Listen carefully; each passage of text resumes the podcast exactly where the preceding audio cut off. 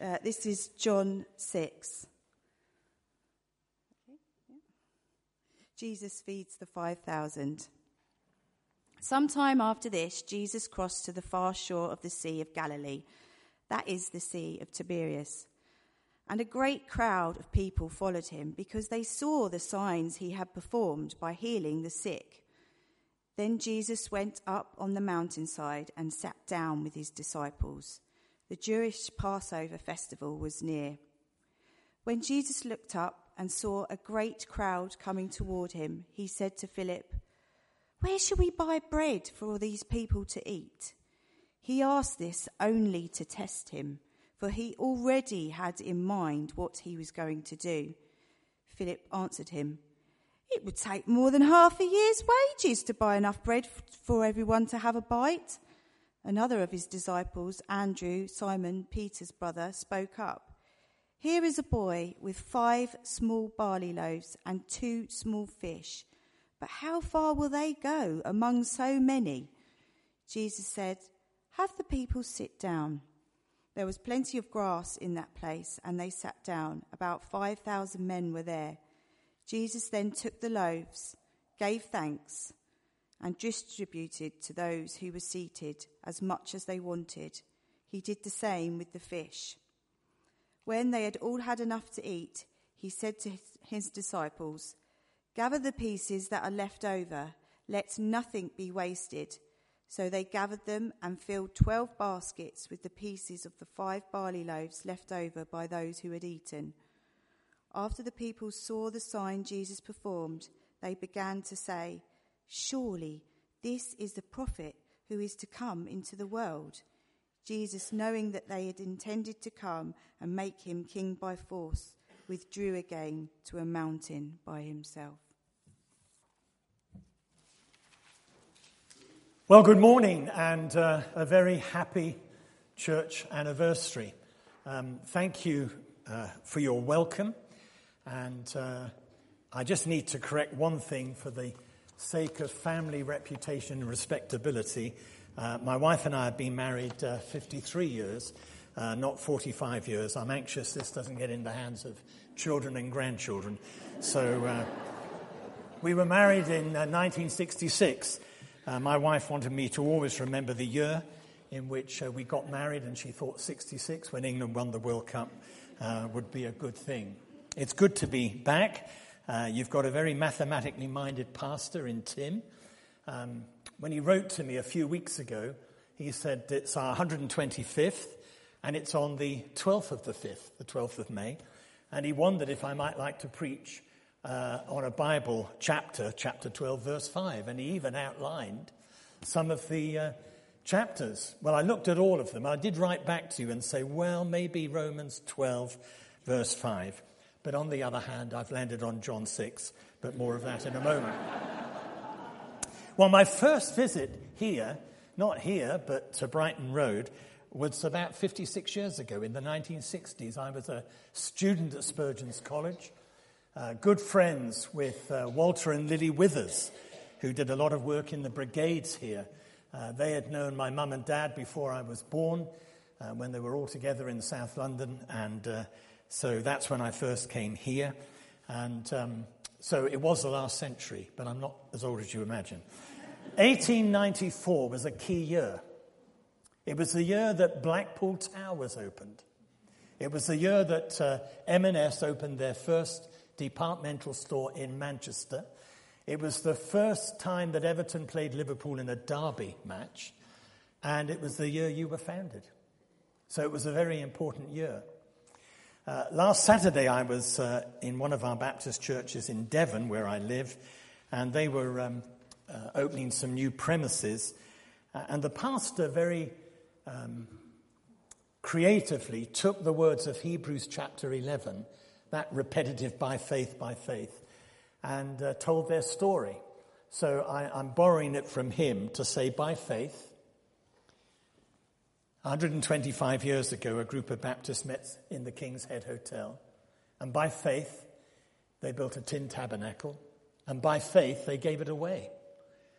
They gave it away in order for it to be used by the YMCA during the uh, First World War. By faith, you lived in the old hall, and then by faith, you opened a new church, the old church, on the 17th of May 1923. And then by faith, God gave to a group of Christians here the faith to have a new church building. So by faith, you demolished the old church. And by faith, you moved into the British Legion. And then by faith, you had that memorable day, the 22nd of November 2008, and I was here. I was privileged to open uh, these new premises. I preached on Luke chapter 4, God's word to the church. So all that was by faith. And I suppose my word to you on your 125th is what lies beyond. If it was faith that marked all those generations who went before, what's the faith step for this generation? May have nothing to do with buildings, may have to do with giving away people, raising money in order to give it away. I don't know. It's not for me to say what specifically is. What I do know is as a pilgrim people, God always faces people with great tests. This may come this morning as an individual word to you. I was so inspired by Tara's travels. Amazing. And God raises somebody like that up to say, well, it just doesn't need to be Tara. Another challenge may come to Tara this morning. It may come to you. But God always presents great challenges to his people. So I want to go back to this John chapter 6 and notice four things what happens when a great test from God comes to us. Four things that you need to note. Um, I think a couple of years ago there was a program on television called Written by Mrs. Bach. An Australian academic had come up with the idea that Bach didn't uh, compose all the great compositions that are given to his name. In fact, many of his compositions were written by Mrs. Bach.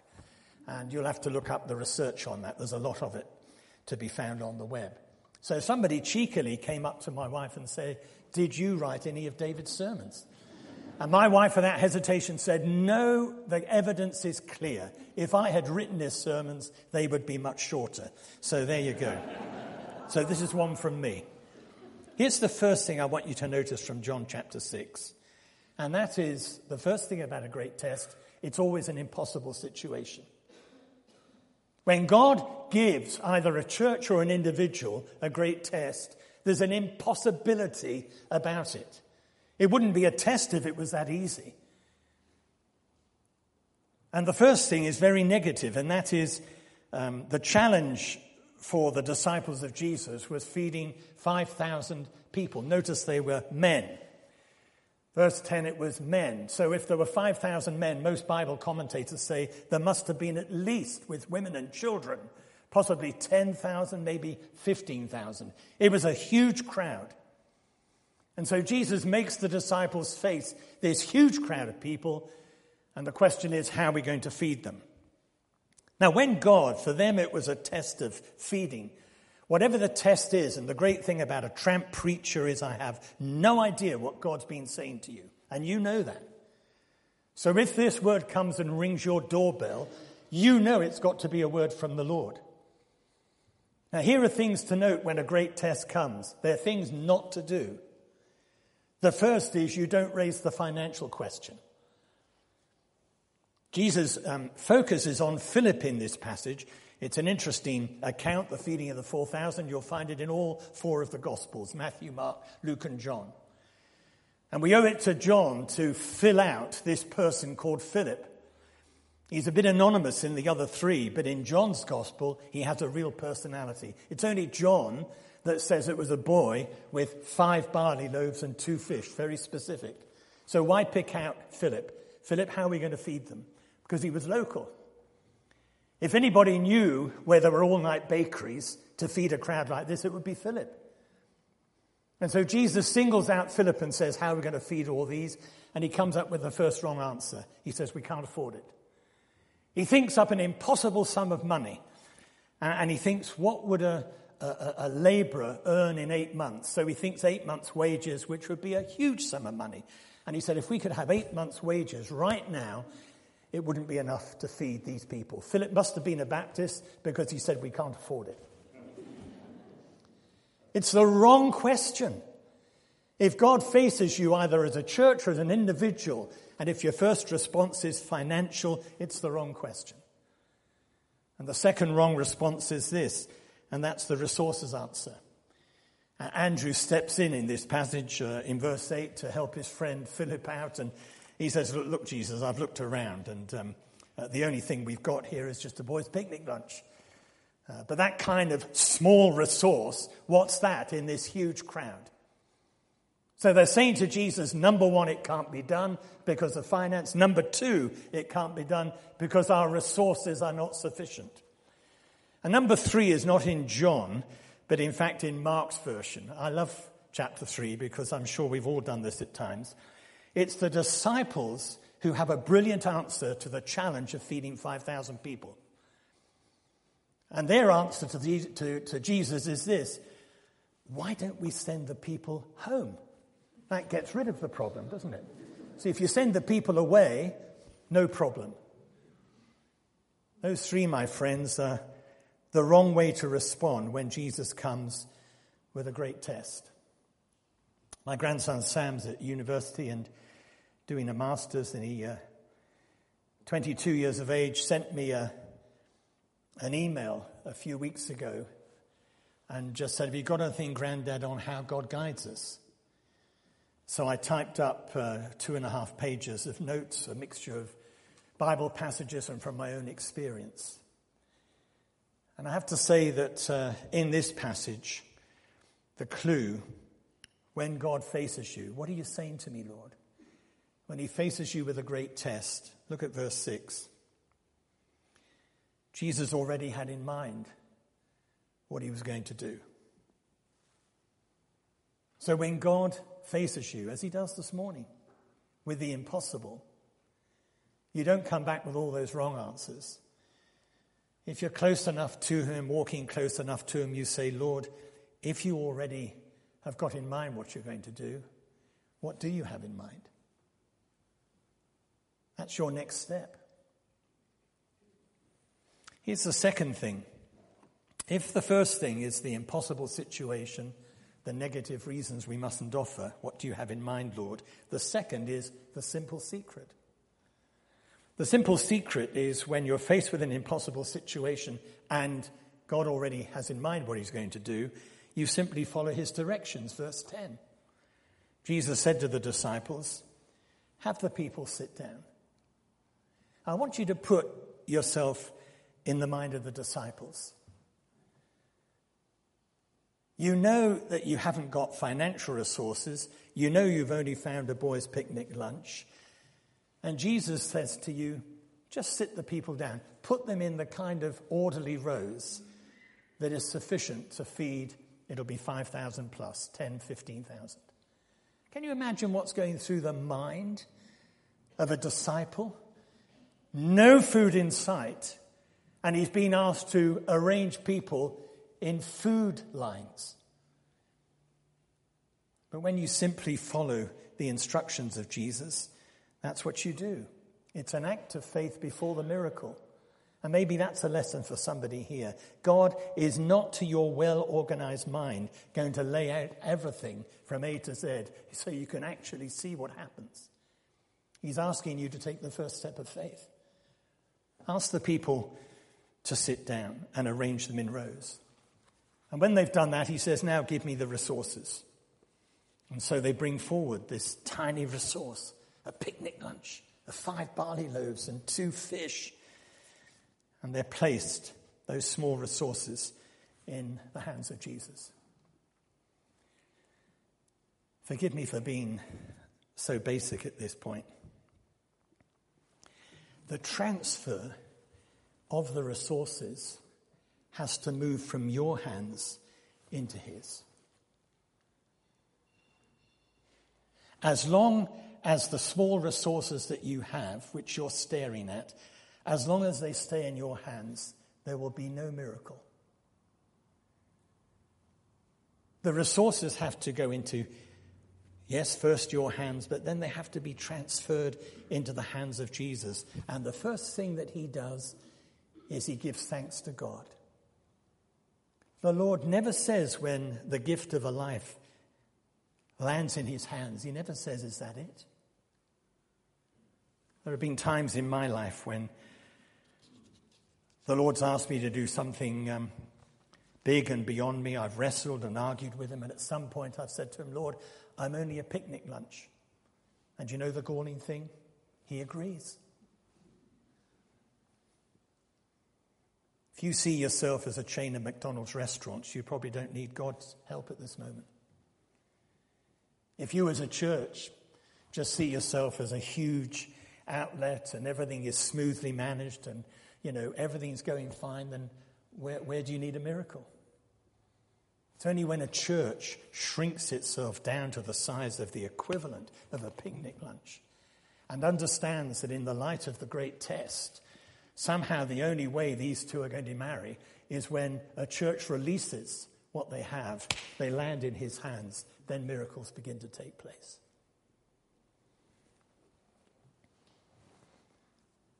Our uh, new pastor at Upton Vale, uh, a few Sundays ago, uh, our cross uh, is over to the side of our church. And as a sign of commitment, at some point in the service, there were post it notes. He asked us as a congregation to just come down and write something significant on the post it note and then paste it on the cross. It was an incredibly moving moment. And I suggest to the leadership here that if there are times when you just need to stop, I, I belong to what I call a well oiled machine. You couldn't run an outfit like this if it wasn't efficient and administrative and so on, but you can't manage a movement led by the Holy Spirit. So just occasionally to take your hands off and bring the picnic lunch and find something symbolic. It might not involve putting names on a cross. It, you'll find imagination whereby you can say, Lord, we want to be shrunk down to size in order that we can understand that's all we are. And maybe every time Tim or whoever dedicates these gifts, these are picnic lunch gifts, and we're saying, Lord, bless them. We'll wisely administer them, but bless them, we pray. That's the simple secret, making sure the picnic lunch lands in his hands. Here's the third thing, and that's the amazing outcome. Once Jesus blessed the picnic lunch, first of all, hungry people are fed until they say, No more, I'm full. And second, following Jesus' instructions, it's ecologically wise. There are so many leftovers 12 basketfuls of barley loaves and fish. What an amazing outcome. A little bit like the wine in John chapter 2 at the wedding of Cana in Galilee. Are you in Ephesians 2, verse 20, church? Now to him who by the power at work within us is able to accomplish abundantly, far more than we can ask or imagine. To him be glory in the church and in Christ Jesus.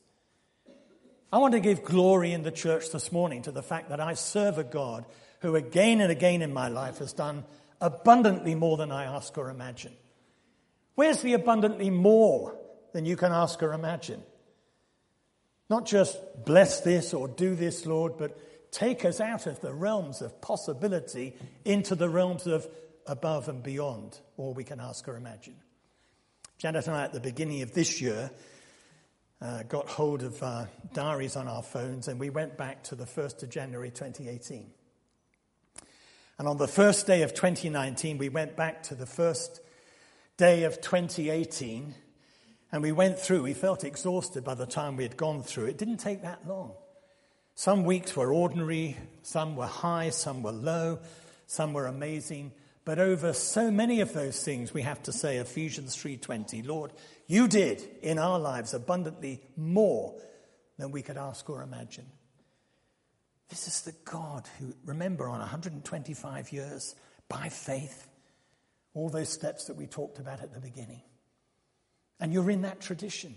So be the Ephesians 2:20 church that is able to give glory in the church and in Christ Jesus this morning. Lord, I want the faith level in my life to rise so that what I ask of you is more than I can ask or imagine.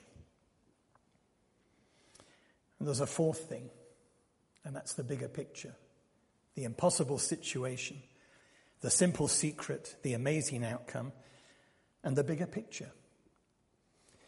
Um, I don't know whether you were among the 10 million who watched The Last Line of Duty last Sunday evening, or you have your favourite uh, crime drama, Vera, Endeavour, whatever it may be. Do you know these crime dramas? Um, when the programme ends and you, you, you know how it's been resolved, very often they, they go over and they show you clues that were dropped in the first episode, which you might have missed. And then, of course, they, they follow it through, and you say, Oh, yes, I should have spotted that. Well, John chapter 6 is a little bit like that. It's not a crime drama. But John, in fact, drops clues early on to let us know that the bigger picture than this little local miracle. It's a wonderful miracle to think that more than 5,000 people were fed by loaves and fishes. But there's a bigger picture. And John has caught hold of this. In, in, verse 4, you have the first clue about the bigger picture. The Jewish Passover feast was near. Uh, that was read to us a little earlier. And then there's another clue in verse 31 God gave them bread from heaven to eat. It appears to John that Jesus, in this little local miracle of feeding 5,000 people, was in fact recreating two amazing events in the Old Testament. One was the Passover, and the other one was when they were going through the desert, wilderness, and bread, manna from heaven, was given to them. At Passover, when, uh, in order to escape the avenging angel, they were told to shelter in their houses, take a lamb, spill its blood, put the blood over the doorpost. And when the avenging uh, angel passes over, those who are under the blood will be safe. And Jesus is actually saying, I am that Passover lamb. I am the Redeemer. I'm the one who delivers from bondage.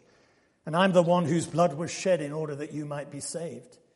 But he's also saying, not only I'm the Passover lamb, but I'm the bread from heaven. Just as the people of Israel were fed in the wilderness by this amazing bread that dropped down from heaven, manna that they came and collected in the morning, I am the bread of life. I'm there to nourish my people. Feed on me every time we come to the communion service. We remember the Passover lamb and the bread of life.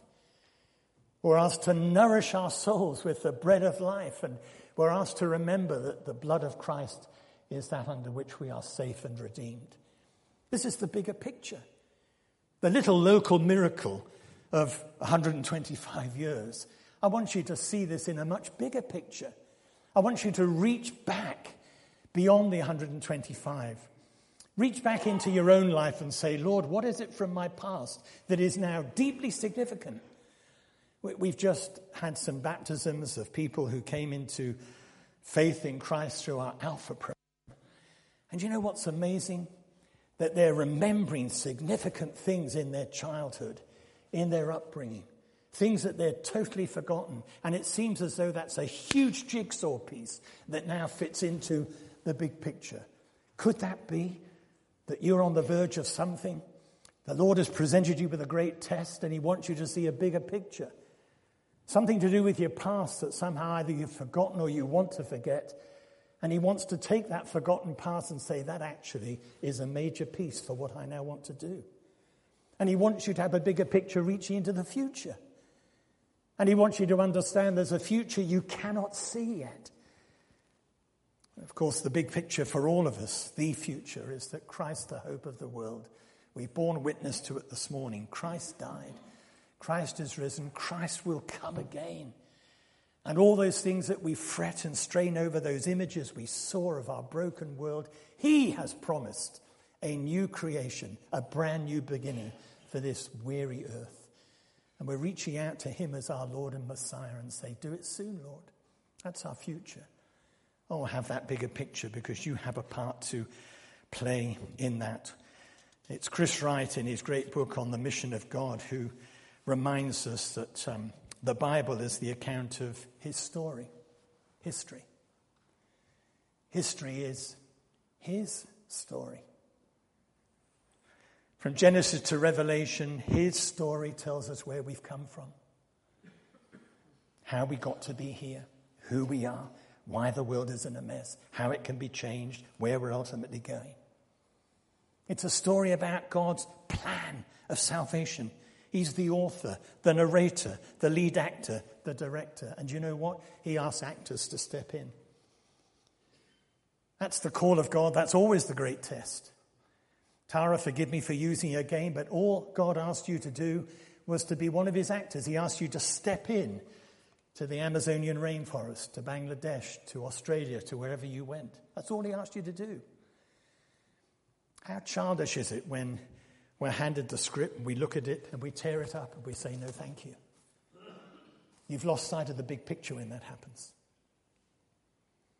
Many years ago, Michael Caine uh, was interviewing uh, was interviewed by Michael Parkinson, and uh, at some point, Parky asked Caine, uh, "What's the difference between a Hollywood star and a great Shakespearean actor?"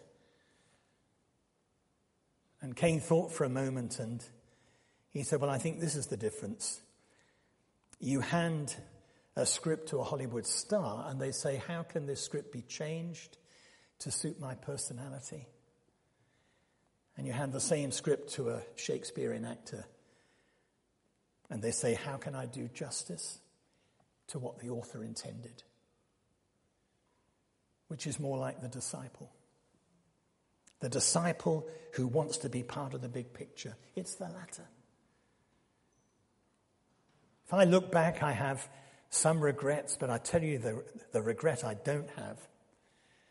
That from the age of 17 when I was baptized, not always perfectly, but my hallmark has always been, Lord, I want to do justice for the part you've given me to play.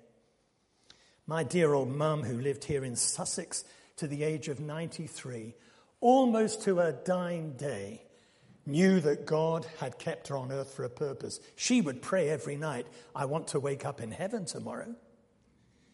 But when the Lord didn't answer that prayer, she knew that He had a purpose for her. So there's no age barrier here. Whether you're 18, in your 80s or 90s, you still have a part to play designed by Him.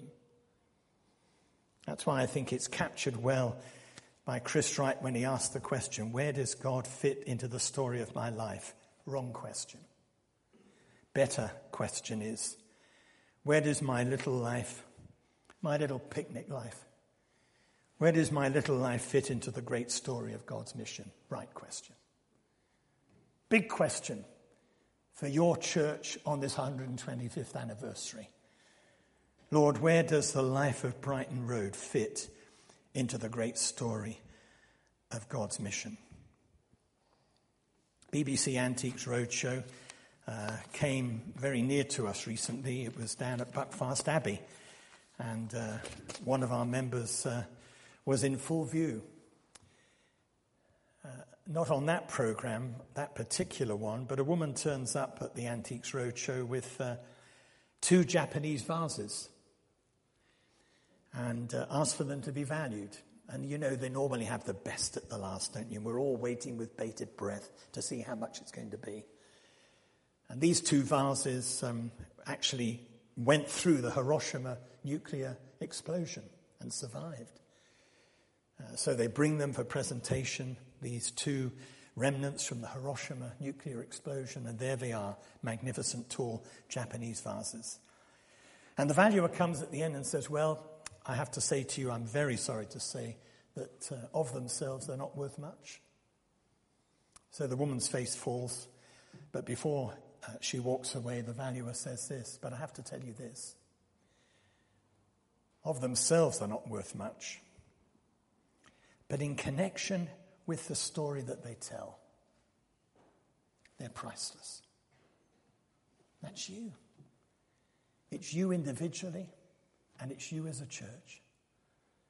Of themselves, just a picnic lunch. But in connection with the bigger picture, in connection with the part you have to play in God's great drama of salvation. Wow. That's the Ephesians 20, 320 moment. Immeasurably more than you can ask or imagine. Let me pray for you. Lord, I want the seed of your word to fall on good ground this morning. I pray for the leadership of this church I pray for the church members' meetings and pray there will be somebody bold enough at a church meeting or a deacon's meeting in days to come to say, we need to remember John 6. I pray for every individual because some of your plans involve people in significant things. You're knocking on their door today. I pray that the good seed of your word will fall on fertile ground and nobody will leave this place without saying, Lord, I resolve, I resolve, I resolve to do this. So may the blessing of Father, Son, and Holy Spirit rest and abide upon these disciples in order that there might be a movement of your Spirit here among us. In Jesus' name we pray. Amen.